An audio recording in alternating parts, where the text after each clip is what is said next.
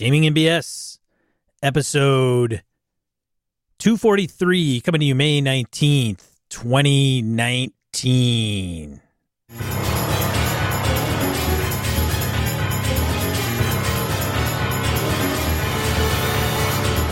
Welcome to Gaming NBS, BS, a tabletop RPG podcast. I'm Sean. And I'm Brett. Welcome to the show, folks. Glad to have everybody here. How you doing, Sean? Doing fantastic, Brad. I killed a character this weekend. Did you? So did I. Yay! Yay! Cheers Yeah, all the way around. Was yours uh, your son's character? Was it my son's character? Yeah, I, Oh, killed, no. I killed AJ's guy. Oh, yeah, yeah. Yeah, Uh, he got knocked, he, he got knocked down, and Alana's character is trying to lead the fire giant out of the cave. And as it sends the lesser Fomorian to go chase down Alana's character, I said the fire giant looks at AJ's body, and AJ goes, "It steps on my head to make sure that I'm dead." Exactly. You know, it's weird because I have a um literally a 10 person party this past weekend and a player w- player was out. ten character or ten Sorry. 10 character party. Okay, because that's different. I've run games for like 13, 15 people. That's a lot. 10 character party and one person was out Uh huh. and then they also summoned monsters. So That's- I'm getting a little tired of them walking through their their sixth level, and if you throw a CR or whatever at them, CR52. You got you got to kill some PCs, man. yeah, You got think of the poor monsters. I know Think of the monsters. they have rights too. Yeah. Oh, I bought a new bow. That was cool. Wow, it's the best shopping experience you've ever had. Yeah, it was. That was amazing. The guys at uh, Papa's Trading Post out in Arena. Papa's Wisconsin. Trading Post. In case anybody in the Wisconsin area wants to go to the world's best Mathews archery dealer ever, these guys are amazing. It was great. Amazing. Yeah. The only thing that comes close is when Sauk Prairie used to have the Harley shop. And um, this was even better than that. The guys at Sauk were amazing, but they're not there anymore. And I don't ride bikes anymore. So, anyhow, this was awesome. It was very, very fun. Well, that's fantastic, Brett. Yes. We should move on so we don't bore these people to death. Oh, but hunting talk, fun. Anyway, moving on. Gaming talk. That's what we're here for. All right. So, let's see here. AwesomeDice.com. We still doing that? Is that still cooking? Um, it is the la- I think the last month is May to do that. But James Sweetland, um, you're probably a little bit behind listening, but you did win for April. So let us know if it's okay to pass your email along to Awesome Dice. And if you'd like to win a set of awesome, excuse me, awesome dice, then you will go to our website at gamingandbs.com. You will find the field for entering your email into our email list not to be confused with our contact list or contact us. And then once you are on our email list, we will have a drawing at the end of the month for you to win a free set of dice from Awesome Dice. Um, I believe the qualified countries are Australia, America, UK, Canada, mm, maybe New Zealand. Um, so for those that are not in those countries, I apologize. Um, So GameholeCon.com. yes. I have three events in. They've all been approved. So let's see here. Friday, November 1st at 1300 hours. Uh, Butcher Baker Candlestick Maker is going. That's an Av- all three of these are Avalon games. Saturday at 1300 hours is Vera's Wrath. And then um, let's see here. Thursday at 1300 hours. All right. I got Thursday, Friday, Saturday. Perfect. Perfect is a fish story. So all three of those. Thursday, Friday, Saturday, I'm running. What do Wow. do? I, how about all the games you submitted, Sean? How Well- are those doing? I'm waiting for Mr. Corey Welsh to to submit my game for me, which I will be running and involved in. The Great Gatsby? Gatsby, the Great Race? Cthulhu, yes, Gatsby and the Great Race. I am reading the adventure currently, right now as we speak, and so I will be a part of that. And I, I don't know if they're only going to run one round of it or not, since it's on Halloween. You know, I don't know if Corey's like ambitious enough to run two rounds, but we'll see. Oof. Yeah. if you're not familiar with that and haven't heard what that is about in the last game or last episodes when I was at GaryCon, it's a multi-table up to probably 32 person event. Um, it is quite. I, I've heard Call of Cthulhu aficionados like Forrest Gary say it's the best gaming experience he's ever had. Yes, he has indeed said that. And I will uphold that reputation, ladies and gentlemen. Well, of course you will. Yeah. So we'll have a link in the show notes for this as well, but just so we don't accidentally forget, uh, friend of our show, friend of Sean and I, David Beatty, has a Kickstarter Dark Trails. so speaking of really fun, amazing, you know, like Cthulhu type stuff. So it's in that weird west genre, weird west genre. It is fun. I have played it. I've got the T-shirt. Literally, it is a damn good game. David's a great guy, and uh, I was IMing him on Facebook. I said, "You're an asshole," and he said, "Why?" I said, "Because uh, you needed 12 grand, and you're already at 24 six. So he's got 27 days to go as of today, the 19th. But uh, yeah, he's already making. He said, "You're already more successful than I was." Damn you. different it's a different build up and whatnot but anyway um, congrats to dave for that. I think if all goes well sean you and i are going to have him on the show because i'd like to talk a little bit about westerns um, as a genre and i want to kind of stick as we tend to we'll get him on to talk about the western genre weird west and so on and give him a chance to talk a little bit about kickstarter but mostly to focus on the western. So anyway that is coming um, let's see. Oh, and evercon.org. Go out there, take a look at that. It's in January, and people always say, oh, January, it's a long way off. But if you get your plans in now, you get your game submitted, you start figuring shit out, you will have a hell of a lot easier time, um, you know, making those plans actually happen. So, anyway, uh, plan now, get yourself ready, go out to evercon.org, and uh, hope to see you there. Sean, anything else new, crazy that we need to talk about? No, not till like die roll and all the rest of the stuff we've got to cover. Perfect. All right. All right, let's get into random encounter. This is where we field emails, voicemails, comments from social media. The first one we have out of the gates is a voicemail from Chris of House Shorb. Lay it on me. Hey, Brett and Sean, it's Chris Shorb. How are you guys? Uh, just listening to your episode on meta currencies in the game, and uh, I thought maybe the name wasn't really uh, sounded felt like you guys just talked about inspiration in D and D, and uh, not so much talking about the other currencies and what it is that makes a currency work, how it drives behavior uh, on the player's part. Um, that notwithstanding, I found it to be a very interesting episode. I got some uh, good ideas about it to apply to my own D and D game. Um, and uh, one of the things that I was thinking about is the whole point of the, the inspiration not flowing. And I think that's something I'm going to try in my next game. Is I'm really going to push my players to to I'm going to start giving them inspiration. Uh, and if they don't have, if but they can only have one because that's the part that's in the rules. Uh, and that will make them realize that they have inspiration. I'm also going to give them. I like the idea of uh, having a bunch of D20s that are all the same, some garish color, or maybe some, you know, that are just different from their dice. So they realize, hey, that when I spend that die, I get to get advantage. Anyways, I thought it was a great episode, not uh, correctly named. And, uh, you know, as always, Brett and Sean, you guys are doing great work. Thanks. Bye. All right, then. No, that was good stuff. Yeah, it was when we got going, we the original question we had from our listener was around inspiration in meta currencies, and so we kind of drifted to the D and D five E more. and we probably, and I know we referenced other systems, but not nearly as heavily. So fair point, Mister Shore. But I'm glad you enjoyed it for what it's worth, even though we had a shitty name. I'm glad you liked it, man. And uh, as always, good to hear from you. So thank you very much.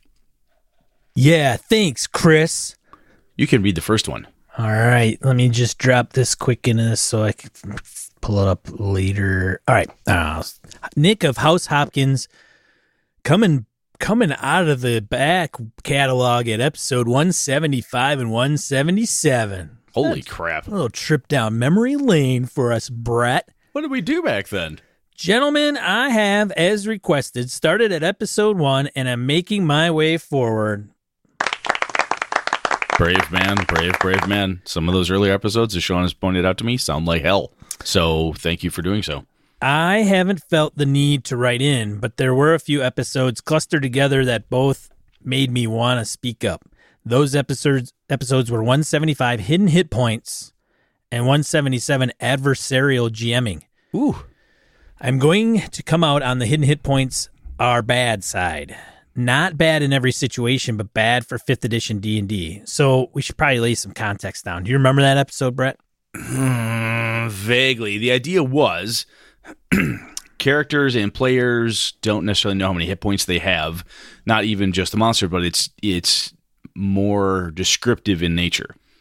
You're hit, you're wounded, you are bloodied, using terms like that so that you would say, Wow, sounds like I'm in rough shape. Yeah, you're dragging your left leg, your right arm's numb from the elbow down, your shield arm is wobbling, you're starting to see double. Do you think you want to stand there and let the giant hit you again? That type of thing. Right. So he says, not bad in every situation, but bad for fifth edition D and D. One of the things that frustrates me most about 5e is that you can take enough damage to fall down, apparently dying on the ground when your hit points reach zero. After a quick rest, one hour or so, you are back up in fighting order. Up and in fighting order. Even without narrative hit points, I find it very hard to narrate what is happening in combat. You can narrate a horrendous wound to the gut that the character grabs before falling unconscious, but that wound, stated for narrative effect during combat, has absolutely no mechanical interaction with that character or the system once those hit points are recovered. And hit points are recovered very quickly in 5e. Adding hit uh, adding hidden hit points on top of a system that is not emulating actual wound damage, just asking hit points to do more of what they aren't supposed to do. Sure, you can narrate wounds for flavor, but the hit points mechanics as written does nothing to support you with this, nor does it incur- engage the mechanics beyond saying you are closer to being out of a fight. Let's face it, the chances of dying in 5e uh, fight are approaching zero. Huh. I disagree with that. I um as soon as they're down and at zero, you hit them. Yeah. That's how I kill them. That's you, how you kill characters in 5e. When they're down, you go over and squish their face and do and, one and point track, of damage. And track exhaustion. You can die from exhaustion. Yes. seriously, it's bam, bam, bam, fucking dead. Well, you are tired to death. So that gives me, just to go off on a side tangent about exhaustion, uh, Brett. So I have two characters in my Tomb of Annihilation campaign, the old guy campaign, I'll, I'll call it. That's the face to face one with old buddies of mine and one of them they're a father son player relationship, and one is they're both paladins. One's wearing chainmail, and one's wearing plate mail in the middle of a jungle. So I'm like, yep, every hour level of exhaustion. So I got him up to the point of exhaustion with level three, disadvantage on all attack rolls. disadvantage. Um, and at that point they are half speed and they are also disadvantaged on skill checks and ability checks. Yeah, it's bad. Yeah. So, but going back to killing somebody in 5e, you kill them, and if you have an intelligent creature and you want to make sure they're dead, you just go over there, do one point of damage, boom, two two death saves gone. Gone. Then they take more damage, two death saves, gone, dead, finished, end of end of story. That's just for that's that's me. I don't. The other thing, no, I, I, agree with you. The other thing I'll throw out there is my buddy Nick does this in his uh, 5e game. There are rules for gritty healing and damage. There are no short rests in Nick's game. Oh, okay. Long yeah, rest you, equals short rest. So again, is it by the original core rules? No, but it is an alternate way to go about it. There's also rules in some of the other books, um, Xanathar's Guide, I think, and a few others that are out there. Maybe it's more than Mordenkainen's. Anyway, um, lasting wounds are out there. Oh yeah. Um, there are ways to amp up the grit, right? To make yeah. it a little more oomphy. So you can do you could do something with you could take the narrative. Is it is it as good as what perhaps we may have talked about back at episode 175? Probably not. Sean and I were pretty on the ball back in those days, much more than we are now. But anyway, um, there is more in there that is rules based. Actually has mechanical interaction, which I think it, Nick is what you're what you're looking for. And and I don't slight you for that at all, dude, because that is a really we've talked about this before. If if it's only narrative and it doesn't impact the mechanics, sometimes the stuff has a hard time biting, right? Really impacting the gameplay in general. So I totally understand the reason to do it. And um, the more Yeah. I the more I game, the more I like to have some kind of a mechanical impact. But anyway, there there are options out there, and if you are playing 5e and want to gritty it up a touch, I would suggest you do look into those. For episode 177, adversarial GMing, I came up with a definition for this and I figured I would share it with you. If you would rather keep the world closer to what is real instead of showcasing your PCs, you are an adversarial GM. If the opposite is true, then you are not an adversarial GM. I think this splits adversarial versus non adversarial pretty decently, but it does cast a wider net over game masters who are adversarial. There are games where reality should take precedence over your characters. Playing these in the in this manner is not being a bad GM. As is almost always the case, context matters. If you are playing in a superhero game and the game master is bogging you down with minute details that are impacting your ability to engage with the genre. If you are playing a resource driven post apocalyptic game and the GM insists that it has to be on your character sheet or you don't have it, the GM is leaning into the genre. Making a story to craft an awesome story about your characters mean that everyone is on the same side. Making a story where these characters are antagonized by the setting is adversarial. These there are places for both kinds of games. The trick as a GM and as a player is not to step in the way of whatever genre convention you are trying for. Sure, I yeah, that makes sense to me. That's a good way to go. I mean, Yeah. part of these discussions that Sean and I have when it comes down to, hey, here's a term, here's a phrase. We're trying to figure this out too, right? Because we'll hear something, ah, yes, clearly that's high fantasy. That's very low fantasy. And you actually sit and talk to people, the men and women you're gaming with, and like, that's not high fantasy. High fantasy is X. You're like, well, I wouldn't really call that high fantasy. And um, genre criticism and stuff in literature, people will say, well, you know, Game of Thrones is clearly X type of literature versus this other type versus Dune versus whatever. Some people have said that Dune is space opera, and clearly that's stupid in my opinion. But I don't. I, somebody somewhere probably has a what they feel is a good reason for a definition to stick, which is all the more reason to have open communications at, at the table and say, "Hey, I'm going to run this type of game." Instead of, "Oh yes, yes, nod and nod, nod."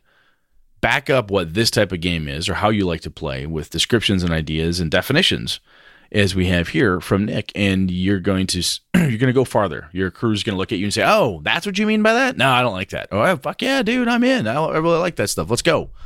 And I think um, the more you do not assume that that's what the players and the game master believe to be true you know start with a uh, start with a uh, an agreed upon definition of those things. That's a good way to go. Anyway, sorry. I have defined good players as people who push narrative in a direction appropriate to the genre they are playing. Players who violate the narrative or the genre that is agreed upon by everyone at the table are adversarial. I would also say they are being selfish assholes. yeah, yeah, okay. Sorry I ran long there. Feel free to split this up into smaller chunks. I'm almost caught up on all the podcasts and appreciate all the work you guys put into this. Nick. Thanks, Nick. Thanks for writing in, buddy. No, right. absolutely. Thank you for sticking with us for that long too. I really appreciate it. That's and you, nice you. you know it is hard to kill people in 5e but you just got you just got to put your mind to it that's all you got to do nick just wake up and say you know what i'm going to the table today To, today is the day. today's the day you just gotta just if you like i don't know have a vision board you know one dead character and you'll be surprised it will actually come true It will come true. Honestly, with games, I've I've thought about this more and more. When people say, "Oh, you can't kill anybody in new games today," whatever the hell again definition what that means. Look at the rules and um, really dig into them. The conditions in 5e. Look at what it takes. Like, oh, guy's poisoned. The poison gives him three levels of exhaustion. I just took him to zero. Oh, he's dead. or whatever. I mean, like, oh, wow, five levels of exhaustion plus a critical hit. Oh, some bitch, he gone. You know, it, it can happen. So sometimes it's not just hitting them until they're at negative enough hit points the uh, death save is not the only is not the um, get out jail free card. The other thing to do is um, the reason Joe Manganiello has death saves is he has like the grindhouse version. If you go to his website, I believe he still has that posted out there. That's the the hard version of death saves. So there's options out there. All right. Good Lord. What do we got here? George from House Sedgwick contacting us. Hey, uh, here's a question. Maybe it's one to talk about on the podcast one day. I was listening to another gaming podcast. All right, George. Fess up. Who who you listen to besides us? You're cheating on us, and we need to know. Let's just come clean. Anyway, um, in case you want to listen, he says it's the Smart Party, another episode on D and D 5e. All right, George, I forgive you. It's okay. It's okay. We we can work through this, George. It's all right. You can listen to other podcasts. we'll just get over it. Anyway, um, he says on that one, the hosts agreed with each other that the monk class does not belong in D and D. They just don't feel that it fits. Fair enough, but it got me wondering: Do others agree with that? Are there other classes, races, or species that you, Sean, and Brett would not include in games they appear in? Related, I think monks are fine, especially as one can reskin words like ki or whatever if they're not campaign appropriate. Hmm. So, Sean, apart from George's uh, promiscuity across listening to other podcasts, which we'll just have to learn to get over, um, any initial thoughts on monks in general for 5e? Gotta unmute myself. I, I, they've never bothered me because I always think of kung fu. If you go back through the old Dragon magazine literature, and uh, pe- there are people who hate the monk. Doesn't fit, doesn't fit, doesn't fit, doesn't fit. Well, I don't. I'm just saying it, it's I- it, it's out there. When he says, "Are do others think that?" and yes, they absolutely do. And Yeah, George, I am just giving you shit about the podcast thing, dude. Obviously, yeah, they did. they- I could see why. I mean, I if somebody came up to me and said, "I don't want wizards in my game. I don't. I don't think they belong," or um, clerics. clerics or whatever. I mean, that's cool. I don't. I, I, that's fine to me. I don't see a problem with them, but I understand why people may may not think they gel with the setting that they're running. That's fine. You know, Yeah, it's That's- kind of this is with anything in role playing games. This Yeah. is really, really, really, really anything. And kind of the message on the last episode. Um, not really, but if you want to play with monks, play with monks. If you don't want to play with monks, don't play with monks. Correct. Hey, you know. But if you're in a game where one person wants to play with a monk and one person doesn't, Well, I mean- you, you look at people who have read like hardcore Appendix N stuff, like our friends over at Appendix N Book Club, and um, there really are no clerics in Appendix N. Um, swords and sorcery, clerics, spellcasters are all sorcerers, wizards, warlocks, witches, things of that nature. The clerics are just priests that are trying, you know, they really don't have any power. Anybody with any real magical power is a sorcerer, sorceress, wizard, witch, warlock type of thing. So there are people um, who, in looking at quote unquote pure Appendix N type of fantasy, would say, no, you shouldn't even have clerics. That doesn't even make sense if you're going to emulate that thing. So I think, Sean, what you're saying is much what I just said, or exactly what I just said. It depends what you want to emulate in your game. Yeah. What's the setting going to do? Does it Right. fit? and and if it doesn't fit, is that why you put them in there? Ah, Yeah, just to break it up a bit. I mean, like in my Avalon game, I don't have tieflings, tieflings. I don't have dragonborn. I don't have that stuff. Right. Yep. Don't have sorcerers either. But hey, there you go. there you go. Scott House Murray from Facebook. Hi guys. Thanks for all the fun. Listen in every episode now. Is there any chance you guys can do an episode on starting and running a con? So uh Scott got quite a bit of feedback. Actually, Chris Long was one of the folks that chimed in, a few others as well. Uh hopefully he's got a little bit more meat to to follow up on, but if you want to chime in, we'll have a link to his conversation. I floated the idea for my local area, and a person pretty much said it wouldn't work. The area is obsessed with D and D, and nothing else will get run. They have tried at other cons and have DMs with no players, as players refuse to play their game and only want D and D. Apparently, players could even sign up for a game and dump it as soon as they saw a D and D table free. So yeah, would love to hear your thoughts. So, Scott, I would need to know more about the area and what you mean by that. How big is that space? So, in my hometown in, at Evercon, it's a very D and D heavy.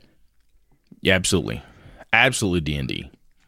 So, what a number of my game masters at the con have learned is that someone will walk up because we don't charge for we charge to get in, but we do not charge for games unless it's a special event tournament or something.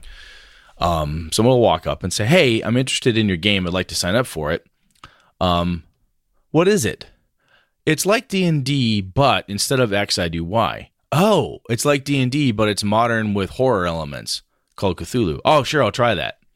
That phrase, for whatever reason, at MyCon, for a number of the locals who are not big into trying different things, like, oh, it's like D and D except you use percentiles, huh? I'll try that.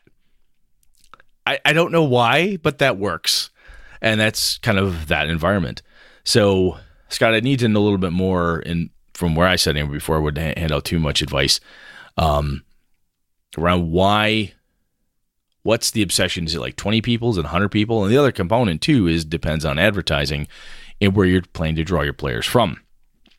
The other thing I do is I do leverage people like Cthulhu and other folks, excuse me, who I know who are willing to run other games, who are friends of mine, and I warn them like, look, I want this con to have more than just D and D. Would you, uh, lovely men and women, be happy to uh, run a game? And you might not get a lot of players. You know, might not have any, but I would just love to have you there to talk to people about games and so forth, and see if we can get more people interested. And yeah, they do. They'll play uh, Cthulhu's getting a bigger, bigger hold at EverCon and so forth. And some of it just comes down to having game masters who are willing to pimp their games, push them, get people interested, and so on.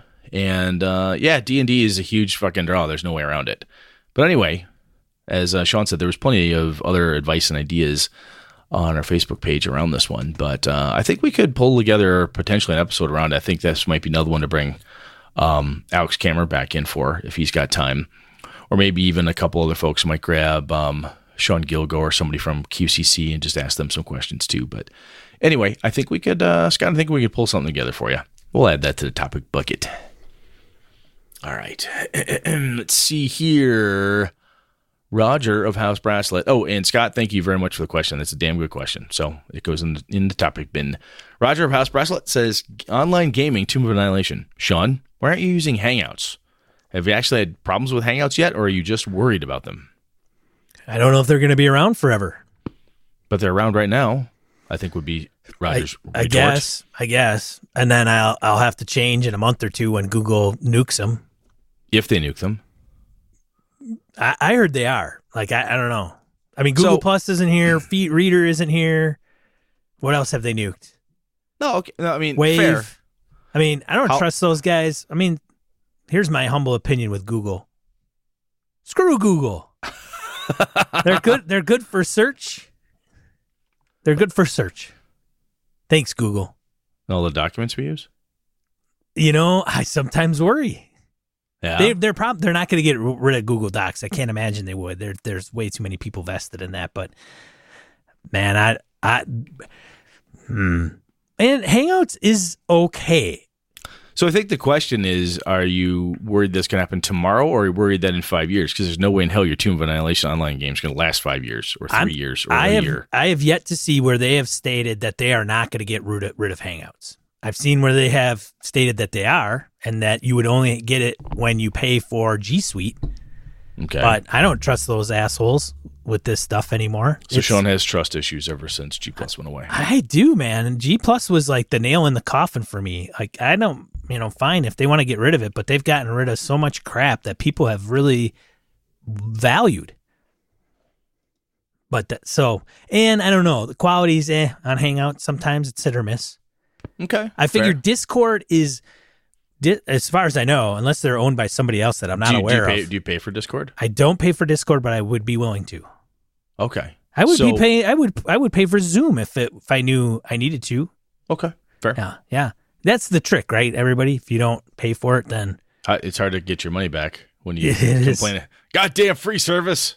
yeah, I get it. But see, I figured Google and G Plus would have made that to t- leverage some type of revenue stream. Obviously, they either didn't, or right, or it failed, or they didn't know how to execute on it. I don't know. I think it's the latter, but anyways, that's the reason, Roger. All right. Fair enough. Yeah. So Roger, uh, Sean has trust issues ever since G Plus collapsed. I'm not even worth. I'm not even willing to buy uh, an Android phone, man. I just don't like all the products that Apple has ever made. Um, this is going to get into a pissing contest. I don't want to ruffle people's feathers, but that's All just right. the way I feel. Damn it! Fair enough. All right, Your feelings are legitimate. Oh, they're wrong, but they're legitimate. As wrong I as have feelings. My feelings are not wrong. I have them. Oh, you have them. I have them. Uh, I don't know if they're are they wrong. Can you have wrong? Can you have wrong feelings, Sean? No, I well, you could have bad wrong feelings, I guess. I don't know. this is this podcast is going off of Sean. Read the one from Chris of House Steel, would you? Chris of House Steel. Hello, gentlemen. To add more fuel to the random character versus point by conversation, Ooh, for good. me, for me, I just can't get attached to a char- character I'm literally rolling up. They feel like throwaway characters. You can need to use safety pins, Chris, and you connect them to your shirt. Safety attach- pins. attachment. Oh, Come on, Gus, dude. oh, yeah. Where's where's? oh, Christ. Oh, here it is. oh, oh, oh, There- oh. Sorry, there's- sorry, There's, there's the band. Sorry, dad jokes. Uh, All right, carry, carry on. They feel like throwaway characters. I guess this works well with funnel type gameplay, but the idea of building a character just to watch it die in the first session or two seems pointless. This style of play is actually what kept me from playing D&D for the first 3 editions. Well, okay, I could see that. Brett and I grew up when it was like a magic user at 2 hit points. Or one. Yeah, God. Anyway, I don't, again, I look back at some of those games and can't believe I bought, I bought and paid for them and played them. that's because we didn't play them the way they were written, dude. Nobody did. That's not, no one I knew, anyway. I'm That's sure somebody somewhere was, but anyway, carry on, carry on. My D&D origin story, 1985, 11-year-old Chris rolls up first level thief. First level thief walks into the first room in the dungeon and triggers a trap. First level thief is dead within the first 5 minutes of play. 11-year-old Chris watches everyone else play for the next 4 hours and thinks, "Fuck D&D." And goes and picks up a champions book. Chris, you had a bad dungeon master, dude. Yeah. Should have been not not that you're dead, but like, all right, here, make another character. Get you in as soon as you're done. Yeah, get get a character. You will whoop you in there. He'll get you. And hey, eleven year old Chris, language Right? Come on. easy. God, the steel, Easy. pa- the steel parents. I mean, come on. Good lord. Yeah. Yeah, what the fuck, man? They no, no, no parent would be cussing like that shit. Oh would- wait, No. says me. Carry on. Once they fixed the random problem in fourth edition, I was hooked on D&D. Fourth just felt more balanced to me. Fine, fine, overbalanced and board game like, but it let the players be heroes and that was cool. Now fifth is much better than fourth and provides a happy middle ground, but any campaign IDM still always uses the non-random organized play rules for character creation and leveling. That is to say point buy stats and no random rolls for hit points. As for inspiration in D&D, I just can't get into the mindset to give it out. And even if I do, I find the players tend to avoid using it since they can only have one, so they hoard it. So in my current campaign, I'm trying this. At the campaign uh, or at the beginning of a session, I give the group inspiration equal to the number of players. Anyone can spend them as normal to gain advantage as long as the group agrees. But I also add a Benny like options so they can spend them after the roll to roll again. But that doesn't count as having advantage, it's just a reroll. In our last session, one character spent all four to keep rolling on one check until he succeeded. The emotional roller coaster of watching four fails in a row and then a success had everyone cheering.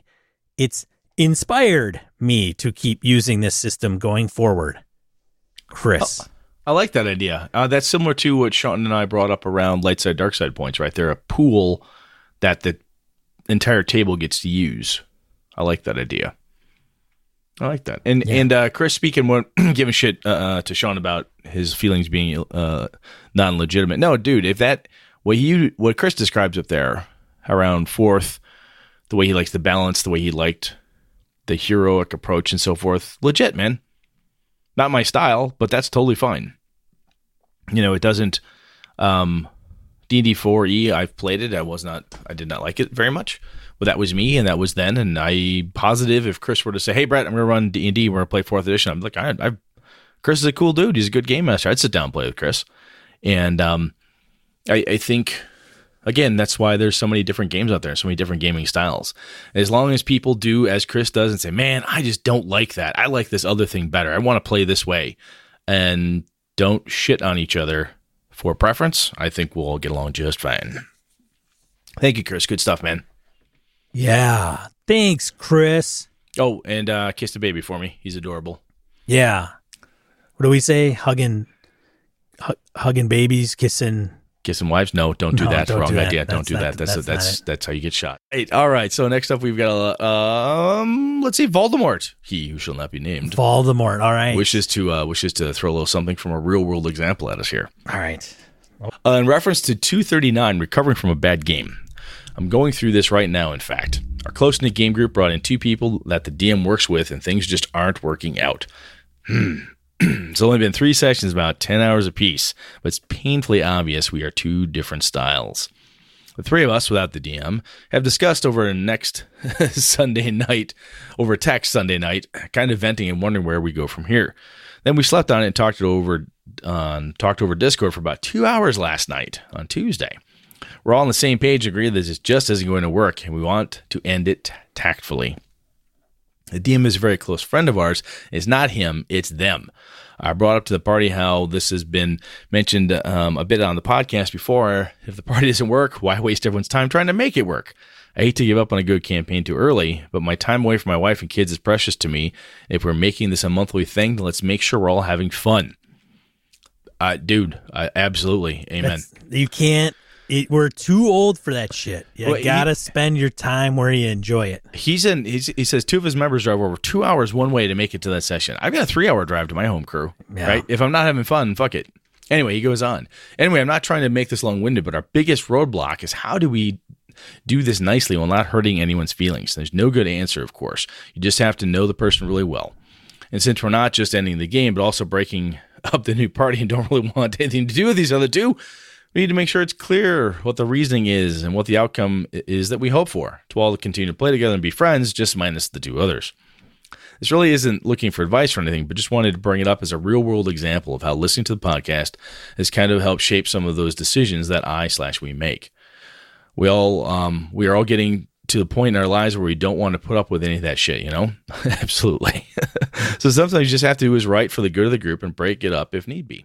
Okay, great. Thanks, Voldemort. No, it's good stuff. I think it's very, as we said, Sean, it's real world, as he says, and it's a son of a bitch. He's got people driving two hours one way. Like I said, I drive three hours a game with my crew. It's a long way to go, and it's a big time away from my wife and kids is precious. Time away from your wife and uh, the stuff you've got going, Sean. That's precious too. I mean, hey, we're gonna get together and go do this thing. Did you have fun? No, the game kind of sucked. I got some people who are assholes, or the game master's no good. Why are you still going? Yeah, you gotta. And I know it sucks and I know it's uncomfortable, but how much does it suck and is uncomfortable that you were freaking miserable for 10 hours, right? He's doing once a month long session for him like I do. Eight to 10 hours? If it's miserable for 10 hours? Jesus. You know, you, if that was your job, you'd look for a new one. right? So this is your fun. Look for a new look for a new group to have fun with. Anyway, over to you, Sean. All right, Jason of House R. Hey guys, I'm helping Pelgrane Press run games at Gamehole this year. I would like to extend the invitation to Brett and many of your listeners. GMs will get swag, coupons, and a free adventure. I will place a post on MeWe for anyone that's interested, but feel free to forward my contact info to anyone who you th- think might be interested. Thanks and keep up the awesome work. Jason. So I know Jason. He's a friend of mine out of the Twin Cities. Um, really, Oh, oh, Jason? That Yeah. Jason? I know. Jason. Oh, fuck yeah. Okay. I was going to ask you if you knew. All right. yeah. So if you are interested in running any, if you're a Pelgrane Press fan and would like to run games at Gamehole Con and want to get some swag from Pelgrane Press, let us know and we'll put you in touch with Jason. Just say, hey, Pass me Jason. Pass me Jason's contact info. I could probably run one. okay. I mean, it'd be four games, but what the fuck? Why not? I'll Wow. run a Trail of Cthulhu something. Uh, Black's uh, Night's Black Agents would be kind of cool, but Yeah. I don't know that one as well. I don't know either. Okay. That's Jason. So no, if you want seriously though, hook, hook me up, dude. So if you want to get the in on that, send us your email to gamingandbs at gmail.com. Say, hey, I want to, I want to get, I want to run games under Pelgrane Press and forward my info to Jason and we'll do that. Sweet. Yeah. All right. So Oh, what do we got next? Oh, Crimfan's back. All right. Crimfan comments on meta currencies. Inspiration doesn't work super well in 5e because it's not actually integrated into the game. The designers just grafted it on and essentially provided no hooks in the game system to make use of it. Well, kind of bardic inspiration, he said weakly. Um, eh, that was an aside. Back to Crimfan. It's the equivalent of painting flames in the side of the family sedan. I also don't like it because it creates a lot of flaw whoring for inspiration, which is annoying. And sometimes people get sulky when they feel they've that something that deserved inspiration didn't get it. It also adds to the DM burden. So yeah, I say uh, I'd say it was a natural one on the part of the WotC staff. They were so daft about it they that they named the class feature Bardic Inspiration. The same thing.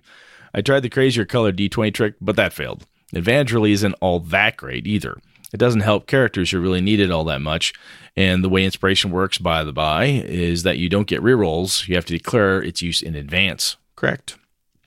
By contract, threat and momentum from Modiphius's 2D20 games like Star Trek Adventures, Conan, John Carter, etc., is very well integrated into the game. It's very much a part of how the game runs. Everyone understands it pretty fast and plays very well, though it kind of reads strangely. You guys are a bit off on how it works, uh, though it differs from game to game somewhat. Momentum is generated by the PCs, while threat happens when PCs roll complications or have to press their luck and accept threat to succeed at a cost. One thing that's really useful about threat and momentum is the fact that it's not used for XP, unlike character points, bennies, etc., in many other games such as Bennies and Savage Worlds. So there are zero incentives to hoard. You generate momentum and want to spend it fairly quickly, and there are lots of reasons to take threat, which creates the kind of swingy ebb and flow of pulp source material. I did make inspiration system that works, like threat momentum, which I'll post separately. Very cool. Good lord. So we've got, let's see, good and ill fortune is what Crimfan had put together. Party starts each session with three good fortune dice. This is sounding a bit like Chris uh, short, uh, Chris Steele's idea up above. There are d6s that can be rolled for any ability, attack, or saving throw, but before that, before the roll is resolved. Ordinarily, only one die can be rolled, but another can be rolled by pressing your luck. This adds an additional d6 to the roll, but at the cost of an ill fortune die. In addition, if there is no good fortune, one can be taken, but this adds a die to the ill fortune pool. Ill fortune functions exactly like good fortune, but is used to reduce the PC's roll by the value shown on the die or cancel out a good fortune die. The ill fortune die is rolled by the affected PC player. This is for players who have major dice superstition. I try to award good fortune for having a good idea that pushes the session forward, doing something that helps the party, such as helping a fallen comrade, or for a particularly good pass of role playing. The main thing is that this is a group resource, so I'm not awarding it to anyone in particular. I aim to hand out three per session. At the end of the session, any unspent good fortune resets back to three. Ill fortune reduces by one and carries over to the next session. So there's no initiative, incentive, excuse me, to hoard, but some danger to building up a lot of ill fortune. So that does sound a bit like uh, Mr. Castile's idea. A bit of a twist on it. I like it. That's cool. Uh, this is if I read that and someone went, "What? What?" That's fine. Look in the show notes, and you'll have the full verbal description from Crimfan so you can understand better than my poor reading of it. But Crimfan, thank you as always for your well thought out ideas and uh, rules approaches there. So that's good stuff. Yeah, thanks, Crimfan. Over to you, Sean. Peter of House Isaacs left us some feedback. Hello, gents. A few things. First, I wanted to say thank you for the podcast. It got me to focus on something else during the hardest time of my life. I've listened to almost all of your episodes, Unlike Star Wars, I started from the beginning. Hey. Thanks, Peter. And, and a Star Wars slam. That's that's good for me. I like that. You know. Secondly, I wanted to say that Sean is always right about everything. What the fuck? Is that not what it says, Brett? I didn't. Re- I didn't make that up. I want. I don't see. I should add you read this one. no, no. What I need, I need Peter to email me specifically offline and tell me that's what he really said. Now I'm wondering if the somebody's been stirring the something, whatever. I Might have to send Peter a little, little something, something. Thirdly, you didn't already pay him for that. I did not. Thirdly, I have purchased Call of Cthulhu on DriveThru solely based on how you guys rant and rave about it. And yes, I purchased it through the link on your website. Gonna start trying to learn this new system. Oh Very man, cool. dude, you're just something else, man. Thanks, dude. Well, good on you, Peter. Even if even if you read through it and um, you're like, "Wow, I tried it, man, that didn't work. I'll try it again." You know, you you're going to learn a lot by reading through it and just dig- uh, delving into that game system. It's it's a damn good game. And lastly, per episode 11, gaming stores. My wife won't go with me to any of them anymore. When she walked shit. in walked into this last store in Phoenix, everyone was looking at her like she was a goddess, which she is. Well, they I would have probably phrased it a different way. Like I'm sure they were looking at her because she was like a goddess, but it probably felt for Well, her they- it- something else. They're probably drooling and like, Right. looking like a bunch of fucking mouth breathing morons. Yeah. Anyway, carry on. That and the fact that the store probably has never been vacuumed or dusted. Yeah. Class- Yeah, classic and they and they're store. so busy during the day when nobody's in there. I know. Um, that she that oh I'm sorry that and the fact that the store probably number blah, blah, blah. okay. The one cool thing that happened in the store was that the cashier had blessed my dice as I paid for them. That or he cursed them. Thanks and keep it up, Peter. um, so she will hopefully appreciate last episode on pay with Paige. Yeah. Um, I it's it's dude. I just from a raw customer service perspective, you're running a store that's open to the public.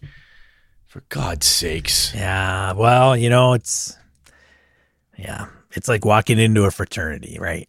Sometimes I mean- and just dumb all around. Not all it's not all game stores. Some are clean. For those that are awesome game stores, thank you for being awesome. You know, I'll tell you what, folks. If you live in a town and you have an amazing kick-ass game store, Sean and I have talked about. Um, um, oh my God, I'm, I'm losing it. I'm bored. Yeah. Great game shop. I know there's other good ones out there. If you know of them, feel free to post. Um, send us an email. Yeah, send us an on- email who they are, where they are, and why are they awesome. Yeah, I would love to pimp that shit. If nothing else, just on the web page, we might be able to show on just an idea off the top of my head here. Maybe we have a list of, hey, you know, listeners supported shops, just something. Because I'll tell you, man, good game stores, when you find them, they're fucking awesome. And sometimes they're uh, they're like unicorns. So if you've got one, let us know. It'd be cool. Yeah. We can pass the word around. Sorry to sorry to hear the news. Uh, pass along the sorry to your wife. Um, Yeah. Hopefully, well, I don't know if she I don't know if she games or not. If she's a gamer, um, not that that matters, but hopefully she games and that hasn't turned her off from gaming. Yeah, good lord. So All right.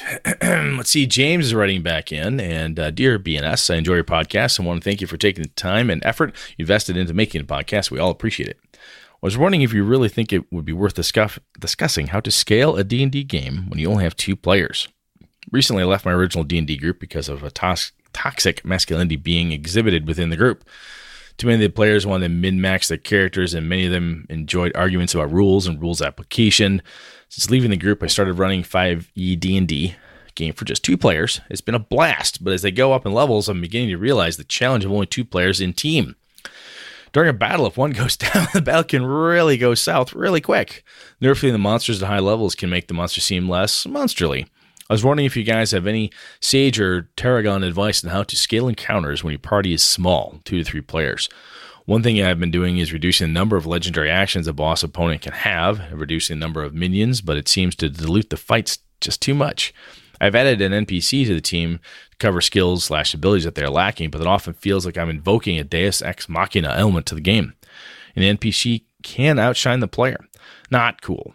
Maybe there's not a perfect solution, but I appreciate your thoughts on the matter. Oh yeah, I took up your advice and bought the massive Nyarlathotep Gamer Prop set. Gamer Prop.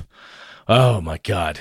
Ten years from now, when I retire from this game, this shit better be awesome, or I'll be leaving incoherent Alzheimer's soaked ramblings in your voicemail. Best regards, James. yes, the circle is complete, James. You know, that is a damn good topic idea, James. We've not talked about small form or small group gaming because not a lot of groups, there are some groups out, some games out there that are specifically designed, Gumshoe one to one, Hour Between Dog and Wolf, and there's a couple others that are one on one. But I was just running uh, AD&D for my two kids. Yesterday was when AJ's character died, and um, there's a couple different ways around that, especially in the D&D space. But I think that's definitely a good topic, so I will add that to the topic list. Thank you, James. Well, James, you're going to be in luck, buddy, because the D&D essentials that they're going to be releasing in Target stores throughout the nation is going to offer some rules for small parties. Nice. Yep. So, in case you weren't aware, um, there is a, I think it's, um, I don't know if it's sidekicks or it's going to be like one-on-one D and D, if I'm not mistaken. That's going to be able to that it's going to facilitate. Cool. But we'll have a link in the show notes uh, to an article on IGN about that because I think they mention it specifically. Um, Well, some of the stuff is like, you know, do I need a new? It's like advice, ideas, tricks, tools of the trade, and then there's also how do I make it. You know, if there's nothing official, if you're not using an official mechanic or official rule set that does the thing, how do you modify what you already have, and what everybody knows and loves, right? Um, there it is. cool. The kit includes new rules variant for one-on-one play where DM and one player can run Dragon of Icespire Peak, which is the adventure inside the new starter set, using sidekick rules to fill out a party with non-player characters. So basically, that's hench, henchmen and hirelings. Just So- name something cool now. Yeah, man. Anyway, we'll talk about it, James. I've got that in the list. Thank you, sir. John from House Coward writes in about TPK. Hi, Brett and Sean. I dig your podcast as always, but I am compelled to write after listening to the episode on TPKs. After 40 plus years of playing RPGs, I decided to run my first con game last February. Never too late. Very cool. Very cool. I was motivated in no small part by both of your positive and upbeat attitudes on running con games. I had never run a game for people I didn't know and know well at that. To say the least, I was curious as to how well my style would work for other people. For my first con outing, I ran a dread scenario set on a cruise ship. As you might have guessed, everyone died. Eh, what are you going to do? You're playing Dread, dude. When the uh, block tower falls. Keep How- going. However, I think everyone had a great time too. People who died nearly hung around to see how the game turned out. The last couple of characters could have lived through it, but decided to sacrifice themselves to ensure their loved one's safety. Uh, thank you for the encouragement and keep up the great work. John Coward. K word. K word, pronounced K word. Oh man, sorry, John. K word. Uh, let's see. P.S. I would I would love an episode on RPG magic items. Maybe something like what qualifies uh, what qualities make a great RPG magic system, or how can magic be made for fun, made fun for the non-magic users in group. PSS, I didn't say this earlier. It was my first TPK as well. hey, look at that. John Kayward. All these damn uh every now I gotta go and edit the Patreon list at the end of every show that you're on, John. But thanks for correcting us. And awesome. Good for you, man, for stepping up and running a game. At a con. It's awesome. At a and you ran con. and you ran a game. I don't know if and you didn't John didn't say here, but let's assume one of those people had not played Dread before. People who died early hung around to see how the game turned out. Holy crap. People were interested, they had fun. And somebody somewhere was then exposed to a game they'd not played before, or maybe only heard about. Right? And they had fun. And that's awesome. I mean, anytime people stick around to see how the game turns out, even if their characters are dead, John, did a fine job, man. Very well done. Good work. Cool, cool. All right. Good Lord. Kojo's back. Steel myself. Hang on. Get a little bourbon here. All right. Kojo.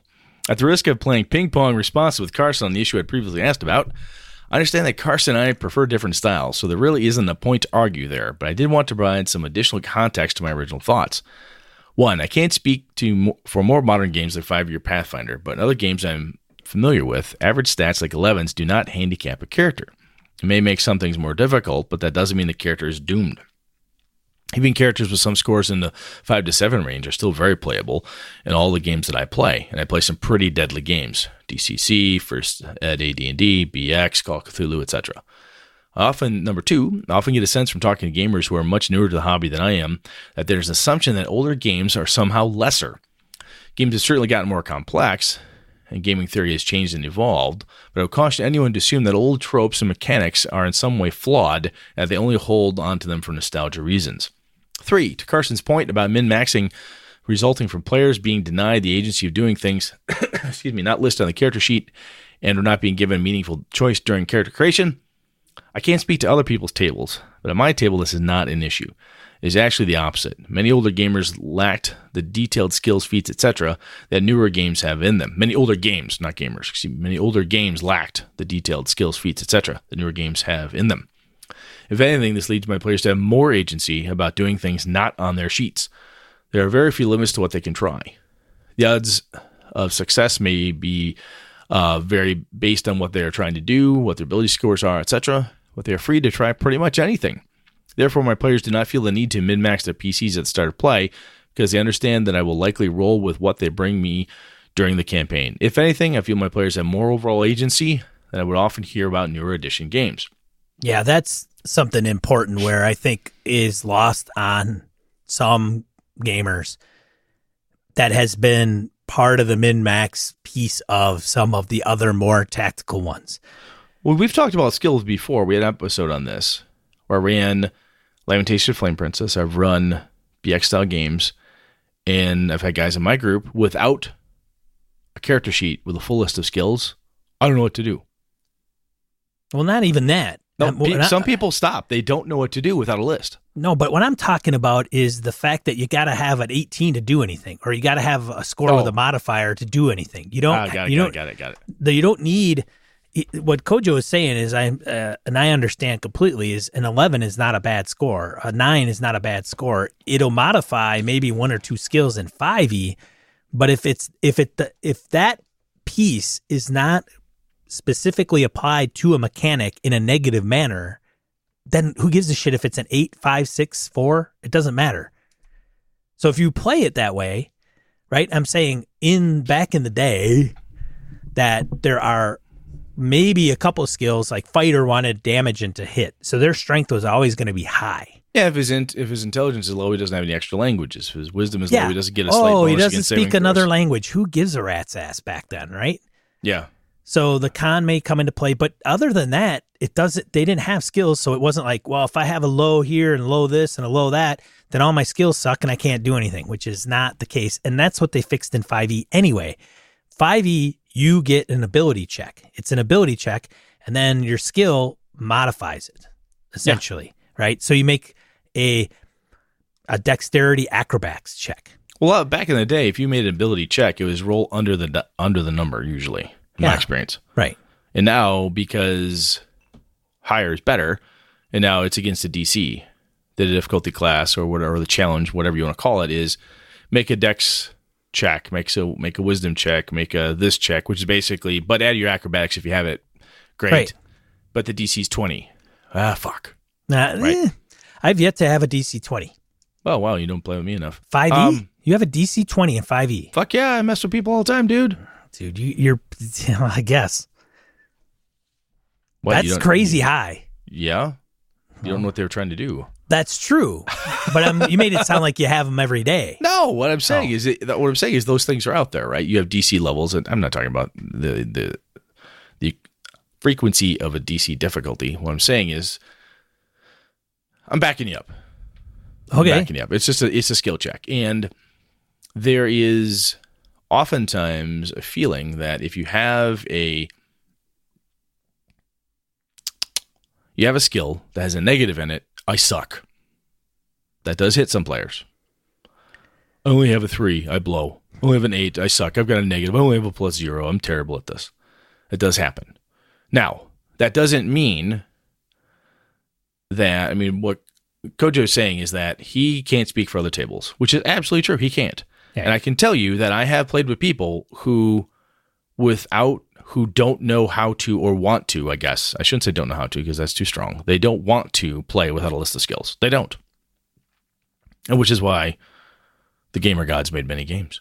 Anyway, we got one more point here. Number four. Finally, I think there's an assumption by some gamers that their fighter isn't significantly different from their friends on paper, and that it isn't fun to play, per Carson's example of Fighter 6 versus Fighter 7. But on my table, and going, going back to my beginnings in the hobby, it was never looked at in that manner. Two players roll characters with similar stats, and both have a strength of 14 as their best score, and they both probably would take fighters based on their stats. However, they would also have then had have significant agency to make their fighters unique and very different from each other simply through character bits they developed during the campaign. For example, Chris's fighter would now buy a, buy a bow and have a background as a hunter, giving him more some advantages in certain situations with a bow over Tom's fighter. Tom may choose to have his fighter be more barbarian who likes to smash things and charge in the melee. The point is, at my table, you could give all my player characters with the same stats, the same class, and each player would make that character their own, and my campaign choices and mechanical rulings would give them an amazing amount of agency in making their characters their own without having to do it at the character creation before they've gotten a whiff of what's going to happen in the campaign. Hope that clarifies some things. Thanks, DM Kojo. Yeah, I I also on that on on that bit too, and I know Brett and I, Brett's talked about some of his group wanting to play a different system so that they could be different based on the build. Yeah, and I, and I would say if you took all of Game of Thrones and everybody that wielded a sword, are they all different? I don't watch Game of Thrones, dude. I don't know. Well, I mean, Vikings, any show with a people wielding swords. That's how They're they all- fight. It's who they are. Yeah, They're, they're, all, all they're all different. different. They're Oh, all yeah. different people. They're all different. Um, but so to, to ta say like one fighter is the same over the other just because they have the same stats is But I think to go back to Carson's point, though, Carson very clearly said, "This is not my type of jam. This is I prefer this other stuff. I don't like this feeling. Sure. I like this other thing." And I think I've met Kojo. I've talked to Kojo. Nice guy, reasonable dude. He'd be like, you know, I not my gig. Nah, just- that's not my kind of fun. I like this other kind of fun. And I think the danger any of us get into, and this is put put Carson and uh, Kojo aside, the danger any of us can get into is when we say someone is having bad wrong fun one way or another. The game you're playing has no agency. The game you're playing doesn't allow for X. You're only doing that. This is unbalanced, blah, blah, blah. If they're having fun, and I know some people get off on this too, and they'll get pissy because they'll say, if you're having fun, that's good enough. But honestly, if you're not gaming to have fun, I don't know what the fuck you're doing. Right? So, if Carson's saying, look, man, I get Kojo. I just can't have, I don't think I would have fun doing that. I'm just, it's not my thing. I've looked at it. Doesn't turn my crank at all. Carson, awesome. Totally cool. Is like, you know, I just don't want to do that newer thing. It just doesn't, I have all this fun over here. Awesome. I told AJ, my youngest son, the other day, I said, he was asking me about different games and if I had my eye on something new. And I said, you know what, AJ, I'm getting very picky about the games I buy. Dark Trails from our buddy Dave Beatty, not just because he's our buddy, but I've played it, I like it, and I don't have a Western. I would really like a Weird West game. I think it'd be fun. I looked at Deadlands, did not enjoy the rule set. Um, so, hey, this looks cool. But my larger point is that Sean and I each have enough games in our collection right now between PDFs and hardcovers. I never need to buy another game again. Ever. One of the main reasons I think often we'll hunt for a game because, oh, we really think this looks cool. We really think whatever. But at the end of the day, sometimes the reason we end up buying new games is because I don't have them to play with. If I want to play face to face, I'm like, I really want to run a BX game. I want to run Osric. I want to run first edition AD&D. I want to run Star Frontiers. I don't have anyone who has it, knows it, understands it, or wants to learn it. Okay, um, I'll buy the Star Trek game because there's gamers I know and like who I want to play that with. But I think there's there's so much different there's so many different types of fun. Kojo's type versus Carson's type, and it's not even versus, they're just different flavors of both having a good time and ensuring that they feel that they have maximum agency, they have the maximum ability to kick some serious ass at the table. And if you found a groove that really works for you, that's awesome. Stick with it as long as you can. And you know, you can try new stuff. I've talked to Kojo, he'd try something. If I say, Hey, I want I want you to try this Avalon game, we're running 5e, he'd be like, All right, not my thing, but I got time. Sure, I'll sit down, I'll try it out with you, I'll play. No, and he he'd have fun. I know he'd have fun. He might walk away going, "Yeah, I really wish you would ran it with BX though. I'd had more fun with that." it's just whatever. It doesn't. It really doesn't matter. But I think um, good comment um, back from Kojo, just kind of level set. And I think even Carson's perspectives, not even, that sounds like I'm dismissive of you, Carson. I apologize. But I think Carson's perspectives are valid too. You know, that's just not the type of fun that he likes or prefers. And that's absolutely legit. Sean, anything from you? No, I just I I think that there's such more room for I, I don't know why some people get caught up with certain things. I guess that's their jam, which is fine, but I just um and I also think it's the type of game you're playing. If you're running BX and the abilities aren't that big a deal where they are maybe in a Pathfinder game, you know, I get it. As a matter of fact, I would almost go to say that Pathfinder's built for min maxing. You want to min max? Play Pathfinder. Oh fuck yeah, dude! That's what you do. That's the whole thing. Not the whole thing, but There's a they have a book on it. right. Well, yeah. They they do. They have an Yeah. entire hardcover book dedicated to making the best character possible. You know, I mean, and that's okay. But then you know what you're getting into. Yeah, Then it would suck to have an 11. yeah, it would. Oh, And- yeah, I got an 11. well, again, I think It's like an average score. yeah, I think Brett and I are like an 11, 10. Um, nine for intelligence, uh, two for charisma. it depends on the day. Yeah. I've had my coffee. Um, no, it's. I don't know. I, I I go back and forth. Newer games. I don't even know how that's defined anymore. Um, they've got there's some really cool shit out there. I'm like, wow, that's really neat. Oh, I like that. I like this. I like that. I have three different versions of Call of Cthulhu on my shelf.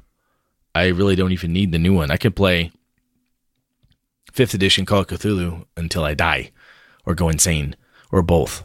And it would be fine. No one would, as long as I've got players. And I think, um, like I said, I, I don't know. If, if you found a jam, you really like it, stick with it, you know. And the only thing that would probably draw people away from a jam that they really, really like is they can't find anyone to play with. But again, there's a golden age of gaming. If you don't, if you're not afraid to game online, you're not worried about it, you're willing to try it, go and you'll find somebody out there who's going to run that old game. I could go out there right now and say, hey, I'm going to run Star Frontiers on roll 20. I, I would get a full table. I'm positive. So anyway, good Lord, dude. Yeah. Going. I think we might have to skip the topic. What do you think? Uh, should. yeah, we, we could skip it if We'll we have to move it. We'll have to move it We out. can move it out to the next one. Yeah, we'll have to do that. All right, let's get it. Okay, so next week we'll have uh, the topic, which we'll mention in just a second. But let's get into die roll. There's a couple we can go through on this one. All right, so die roll, Dark Trails from Dave Beatty. Check it out. I don't. When's the Kickstarter go till, Brett? Um, let me double check. It's got I think like 27 days It's fully funded. yet. Oh yeah, totally funded. He only needed 12. He's at 25,011 dollars as of right now. He's got 27 days to go. June 16th at 11 a.m. Central. It will stop. But yeah, go out there, take a look at it. If it's not your jam, you're like, eh, so it's using DCC chassis, Weird West. I already really like my Deadlands game. Eh, it's not my thing. Love you, Dave. But you know, whatever, that's fine. But just drawing your attention to it. It's a cool thing. I backed it. There we go. Um, Well, that was a long vibration. Uh, Brett's appearance on the Appendix N podcast goes live tomorrow. the day after uh, we record this. Yeah, so May 20th. So that's Monday. Oh, Yeah, neat. That's cool. listen to Brett talk about reading a book, Or a series of short stories. series of short stories. Yes. Uh, custom 5e character sheets as seen on Geek Native. You should check these out. These things are crazy silly. It's like the character sheet is an art piece. I think it was. Is just- it? Yeah, it's nuts. Like nuts good. Nuts phenomenal. Oh my God! I just Yeah. went to the link you have. It's crazy, crazy Oh cool. Jesus! And I think that like They they like stare at that. You could stare at that fighter character sheet and just wow. they were doing it like for like a few bucks. I think on a Facebook page or something like that. The artists were. But anyways, check Oh, that Lord, out. that's gorgeous. Yeah, you got to check that out. I think I posted pictures to our Instagram um, about these character sheets. D and D Essentials Kit. We briefly uh, mentioned it earlier. It's announced at D and D Live 2019, which is this just past weekend. There's an article on IGN that uh, talks about what it's going to be about. Um, it offers new one-on-one rules, a 64-page rule book, dice, um, to include two d20s and I think a few d6s, uh, four d6s, so you could roll uh, abilities. Go figure. And then you have two d20s for advantage and disadvantage. There's a new map uh, scenario um, that kind of takes on to the area of the uh, Fan- Phandalin, which is in the starter set. Yeah, Dragon of Icespire Peak is scalable characters, levels one through six, takes place the same location, Lost Mines of Phandelver. It's like twenty five bucks at most Target stores in North America on June twenty fourth. Everywhere else, September third. There you Twenty go. five bucks. Holy crap! Yeah. Yep. Yep. Yep. So check that out when it comes out. Okay, Brett. So what are we talking about next week? Well, next week we're going to talk about hindrances and flaws. You know, wait, hang on. Is Dave Beatty coming next week? Is that next week? Is he coming? Oh, I don't know. Is it in the calendar? It could be. It might be. I'll have to check. Hang tight. Hey, look, we're either going to talk hindrances or flaws. We're going to have Dave Beatty on. It's either going to be hindrances and flaws or westerns. So we're going to find out. Okay. Because I knew we wanted to get him on. And uh, so Mr. Beatty is a fireman, firefighter, uh, professional, full time. So we were uh, going back and forth on times. Hey, we want to talk westerns. He's like, oh, that sounds really fucking cool. It'd be great.